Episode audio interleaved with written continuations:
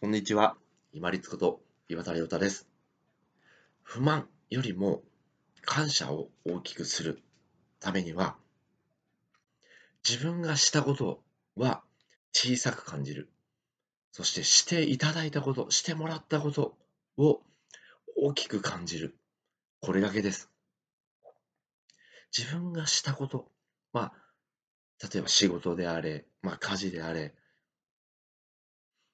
何に対しても自分が他人に対してできたこと、お役に立てるように動いたことは、自分が考えているほど、そんなに大したものではないことの方が多いです。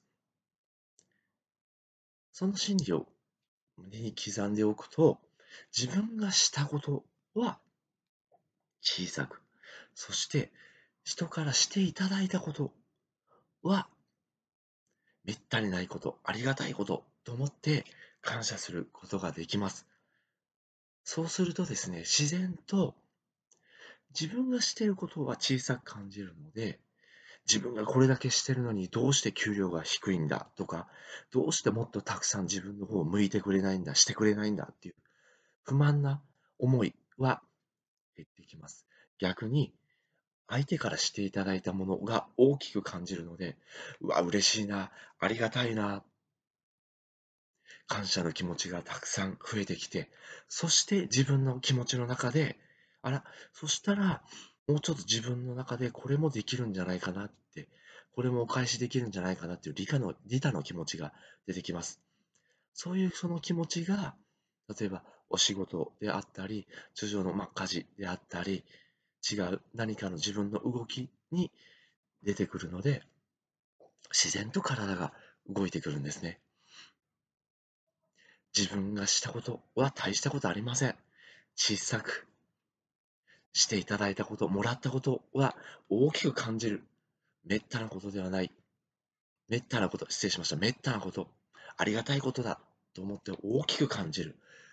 そうすれば自分の不安、不満が小さくなって感謝が大きくなり、どんどん人に返していきたくなります。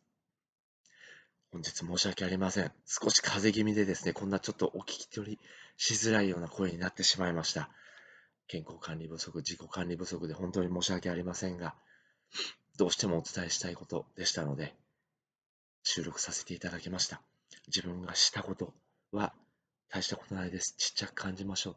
していただいたことはめったにないことです。ありがたいことです。と思って、しっかり感謝して大きく感じましょう。そしてどんどん周りの人に返していく。それが、ひょっとしたら、巡り巡って自分に返ってくるかもしれませんね。楽しみにしておきましょう。本日もご清聴いただきましてありがとうございました。皆様にとって一日良い日となりますように。そして皆様も風邪、お気をつけください。どうぞご自愛ください。これにて失礼いたします。